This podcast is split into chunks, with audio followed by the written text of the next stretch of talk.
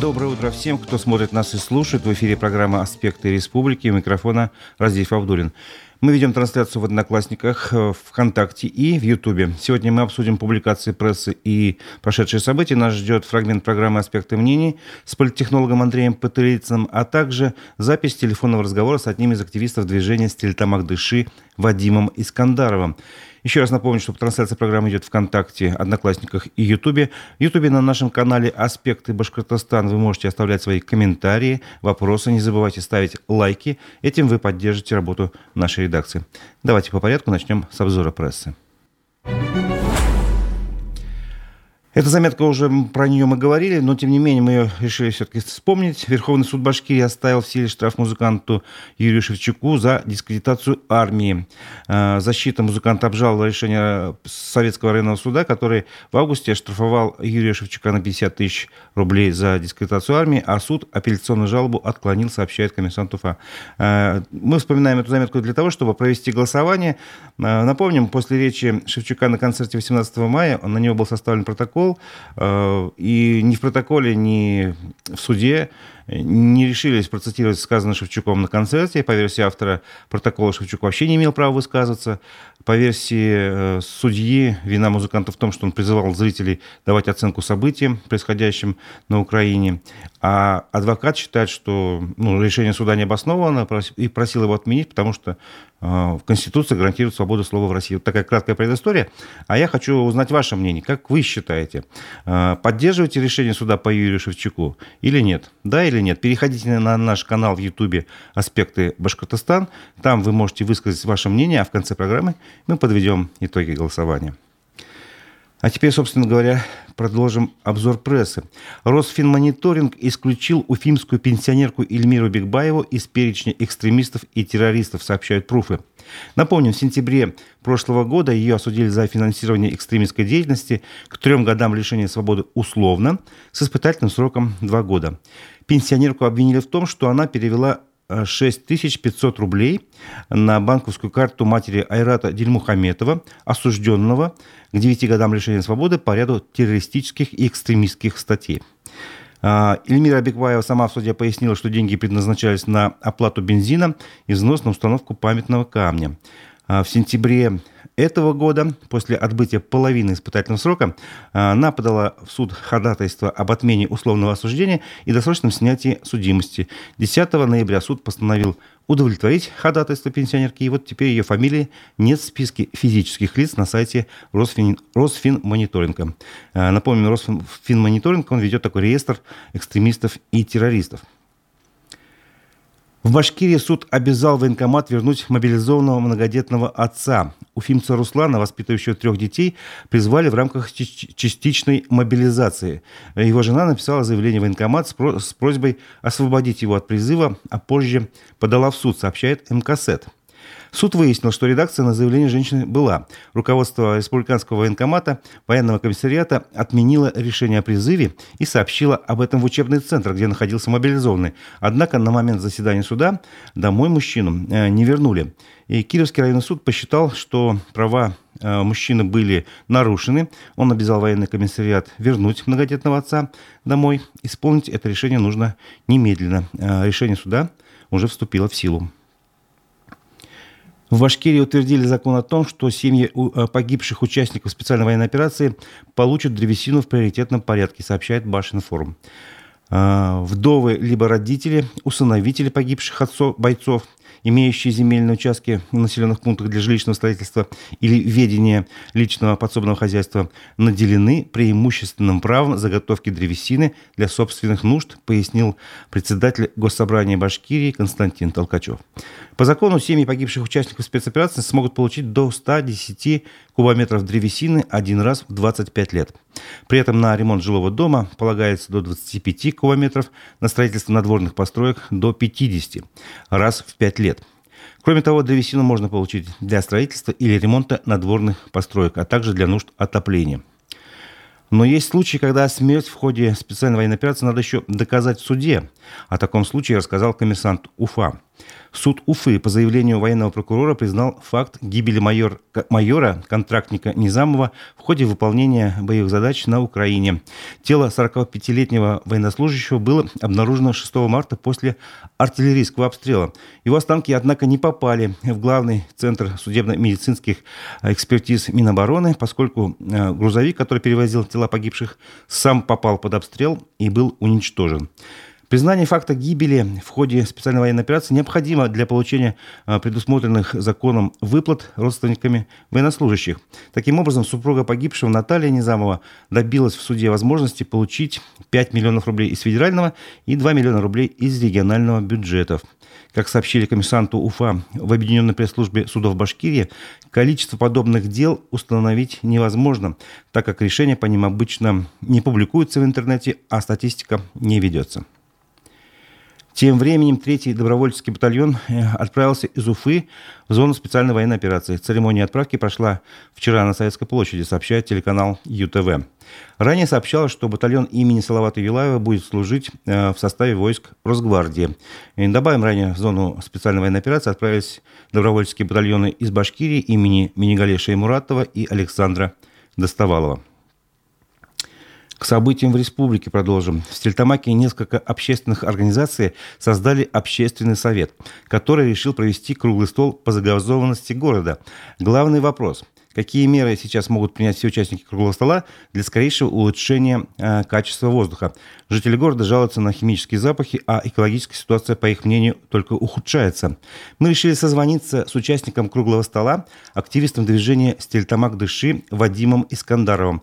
Давайте послушаем запись этого разговора. Как прошел круглый стол по экологии по чистому воздуху в Стельтамаке?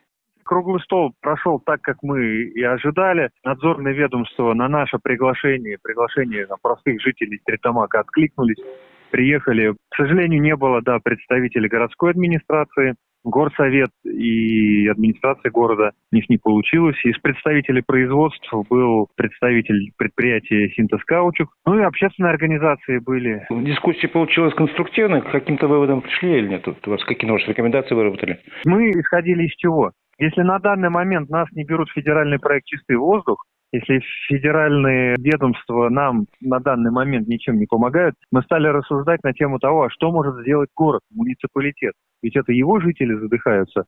И мы выдвинули предложение, почему бы нам не модернизировать посты баш гидромета, из-за которых мы имеем низкий уровень загрязнения атмосферы, за счет средств муниципального бюджета. Федеральный бюджет, потому что не финансирует эту работу. Он модернизирует посты наблюдения только в городах участников федерального проекта «Чистый воздух». Росгидромет или его филиал Башгидромет – это все-таки федеральная структура. И когда будут запрашиваться какие бы то ни было данные по нашему региону, будут спрашивать опять у Башгидромета. Если там будут немодернизированные посты, то они будут снова говорить о том, что воздух у нас мало загазован.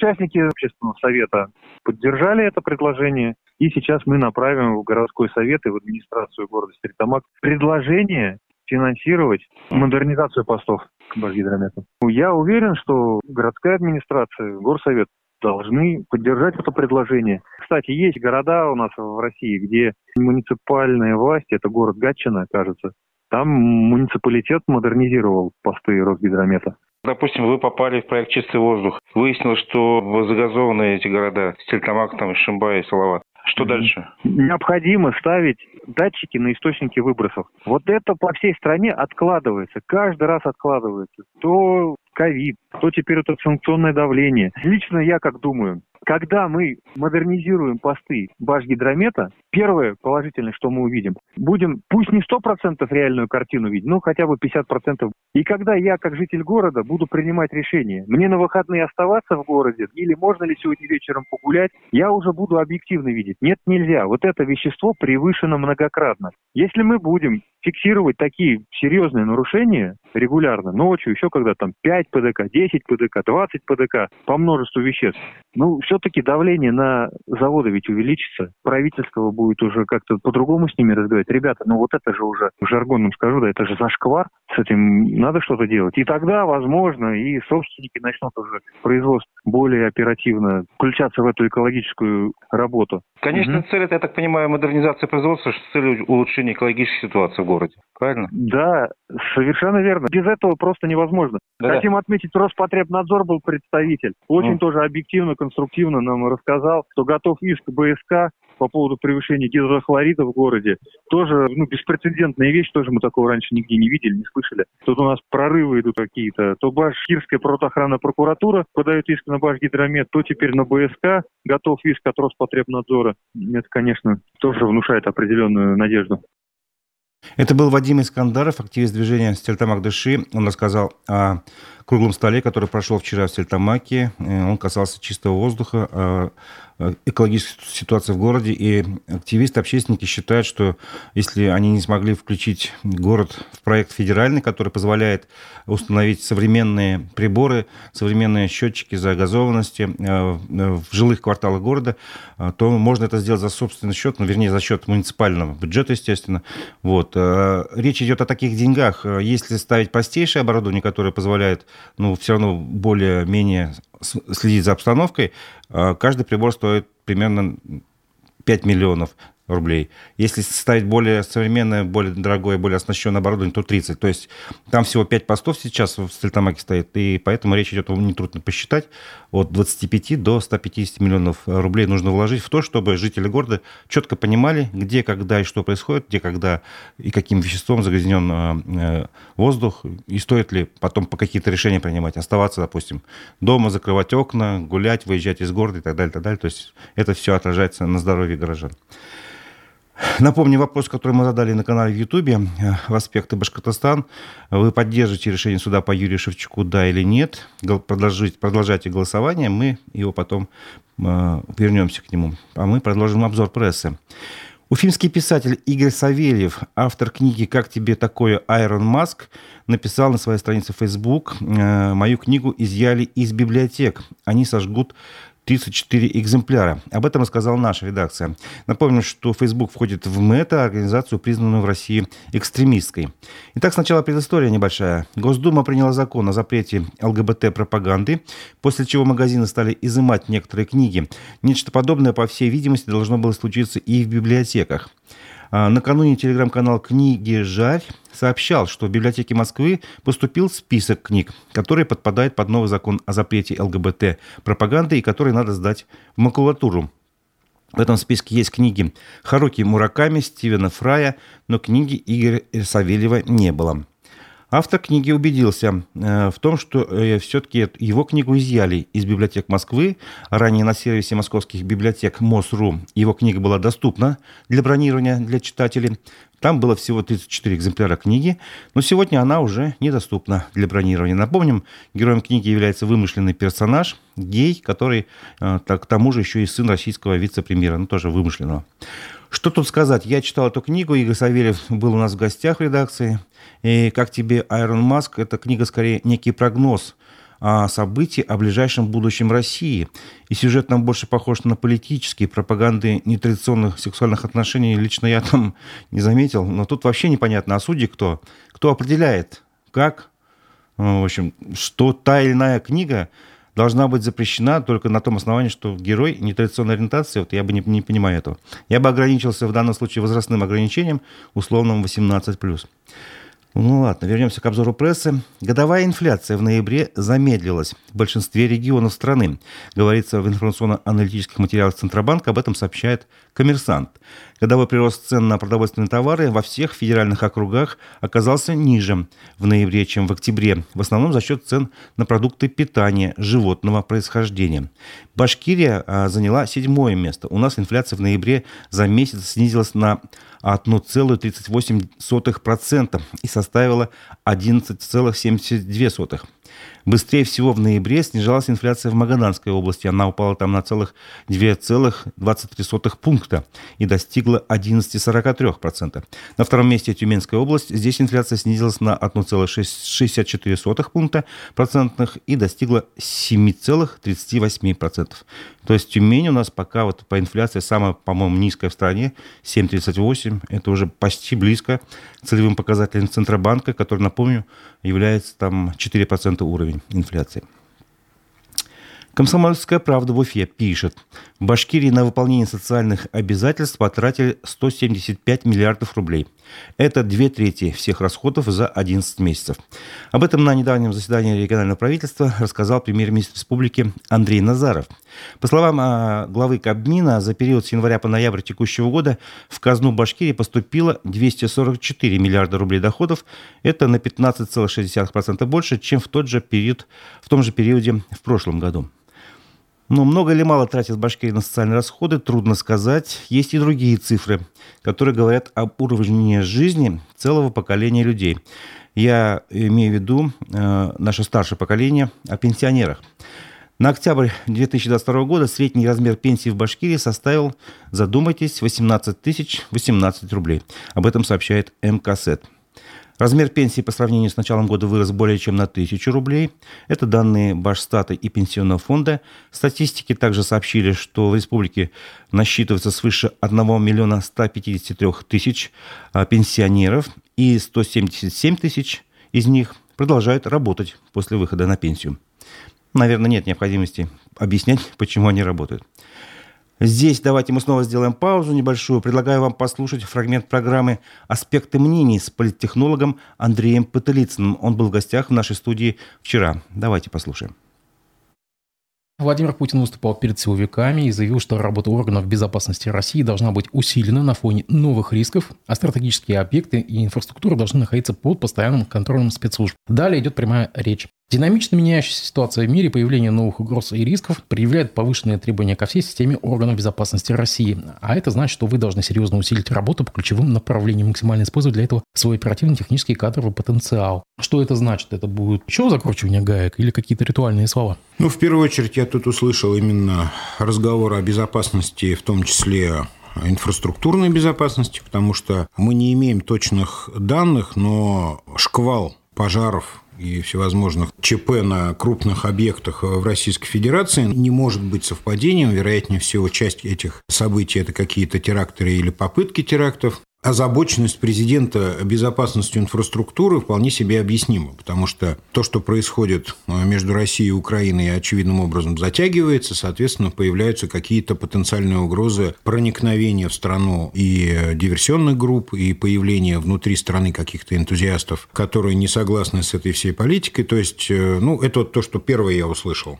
А второе, что я услышал в этой речи в качестве уже оценки подтекста этой речи, это то, что Путин возлагает большие надежды на силовиков в плане сохранения его режима абсолютно предсказуемо, собственно, на кого ему еще надеяться. Да, вот он призвал жестко пресекать действия зарубежных спецслужб, оперативно являть предателей, шпионов и диверсантов.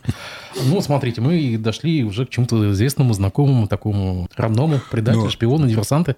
Давайте рассуждать логически. А до этого момента спецслужбы относились лояльно к предателям, диверсантам и шпионам? То есть они их только профилактировали, журили, выводили на чистую воду? Нет, конечно. Но это как раз обычная демагогия в том смысле, что это же прямая обязанность обязанность э, спецслужб выявлять диверсантов, вредителей. Тут, конечно, есть еще определенный посыл этим спецслужбам, в том смысле, что это не просто там какое-то тех задание, да, идите там и ловите шпионов, это э, скорее некое уверение в том, что Путин и спецслужбы, как говорится, forever, они всегда будут вместе, а они будут для него опорой, а он для них будет, как говорится, рукой э, дающий. Тем самым говорит, что вы всегда можете рассчитывать на меня. Мы знаем, что очень резко возросли ассигнования бюджета 23-24 годов на нужды спецслужб. Перспективы у них определенно есть. Вот, собственно, это он им и сообщает. А давайте мы слово предатель заменим на слово иноагент, слово шпион, допустим, на слово либерал. Нет, это как угодно. Дальше идет интерпретация. Дело в том, что самая печальная э, картина, ну, обычно в нашей истории это было всегда так, э, когда не хватает диверсантов, шпионов и предателей, то их приходится изобретать. Соответственно, ну как, у нас же палочная система, да, если какое-нибудь э, подразделение где-нибудь там в глубине сибирских руд, вот представляем какой-нибудь Красноярский край и на север, да, какие там шпионы-диверсанты? Ни один нормальный украинский украинский диверсант до туда не доберется, потому что замерзнет по дороге. Дорог нет, самолетов нет. Не, все, может, спящая сеть. Все друг друга знают в лицо. И вот что делать местному начальнику управления Федеральной службы безопасности? Ему нужно отчитываться о поимке э, диверсантов э, значит, и прочих э, шпионов и предателей Родины. Из предателей Родины у него на примете только полуспившийся кучер соседнего полустанка. Ну, нет у него никого на примете. Да? Ну, никто не годится ему под предателей Родины. Ну, тогда он, бедный, начнет изобретать. Это, конечно, не эмпирическое предположение, но вот этого я опасаюсь, что их придумывать начнут, ловить каких-нибудь детей, которые играют не в те в компьютерные игры, в Варкрафте чего-нибудь там нарисуют, а их, значит, сразу же на Цугундер, ну и так далее. То есть мы уже это все проходили. А между тем появились уже тесты по выявлению шпионов. Так, в Иркутске на днях появились баннеры, на которых можно прочесть советы проведения теста на шпиона. Знаете, какими словами? Да, Башкортостан. И Сыктывкар. И Сыктывкар. Да. Это все было бы э, смешно, если бы не было на самом деле так глупо и трагично, потому что, к сожалению, какое-то количество граждан и соотечественников всерьез воспринимают вот этот бред, который расцветает и размножается на территории нашего Отечества. Многие начинают реагировать, но люди там иногда не с не очень устойчивой психикой или с какими-то уже предпосылками к подобным проявлениям. Кто-то ведь начнет ловить шпионов, кто-то начнет проверять, кто как выговаривается Сыктывкар, да, да, доносить Э, иностранная речь, э, импортные штаны и прочее, прочее. Да? То есть сегодня носишь Адидас, завтра родину продашь. Увы. Это было мнение Андрея Потылицына, политтехнолога, который выступил у нас в программе «Аспекты мнений». Полностью программу с его участием можно посмотреть и послушать на нашем канале в Ютубе, в Одноклассниках и ВКонтакте. Да, иногда создается впечатление, что мы попали в некую машину времени и возвращаемся медленно, так и верно, уверенно в 30-е годы. Напомню вопросы, которые, вопрос, который мы задали на канале в Ютубе. Осталось еще буквально мало времени совсем. А поддерживаете ли вы решение суда по Юрию Шевчуку, да или нет? Голосуйте, и скоро мы подведем итоги голосования. А пока еще несколько публикаций прессы. В Башкирии с начала года собаки покусали более двух тысяч детей. Роспотребнадзор опубликовал свежие данные, об этом сообщают пруфы. Итак, вот такие данные. В Башкирии за 11 месяцев этого года за антирабической помощью обратилось 8645 человек. От собак получили повреждения 5571 человек. Это почти две трети всех обратившихся. 57 человек имели контакт с дикими животными, сообщили в ведомстве. Роспотребнадзор обратили внимание на высокий уровень обращений детей за медицинской помощью от нападений животных. Всего обратилось 2713 человек. Это почти 30% от всех обращений. При этом в 74 случаях повреждения получены от собак, то есть детей покусали примерно, ну, это более 200, более 2000 случаев, прошу прощения. Но если посчитать вот так вот, 2000 разделить на 11 месяцев, ну, получится чуть менее 200 случаев в месяц или примерно по 6 случаев в день. Вот каждый день у нас 6 детей подвергаются нападениям собак. А, есть и позитивные новости. От электрогазеты. Как сообщила вице-премьер правительства министра финансов Башкирии Лира Иктисамова, в республике реализуется программа «Земский доктор», которая финансируется из федерального и регионального бюджетов.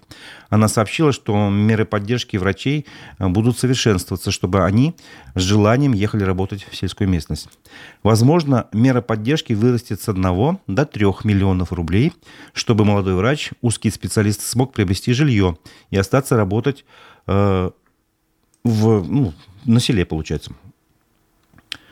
Вот.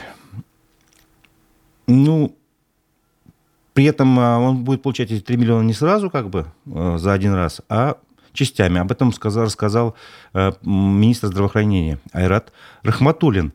Мы планируем привлечь специалистов населенные пункты с численностью менее 25 тысяч человек путем денежных компенсаций, сказал а, министр здравоохранения, выплачивать им ежегодно по одному миллиону рублей в течение трех лет. А, но врач при этом должен будет отработать в сельской местности 5 лет. Я думаю, в следующем году наша программа активно заработает, а, сообщил Айрат Рахматулин. Ну, хорошая новость.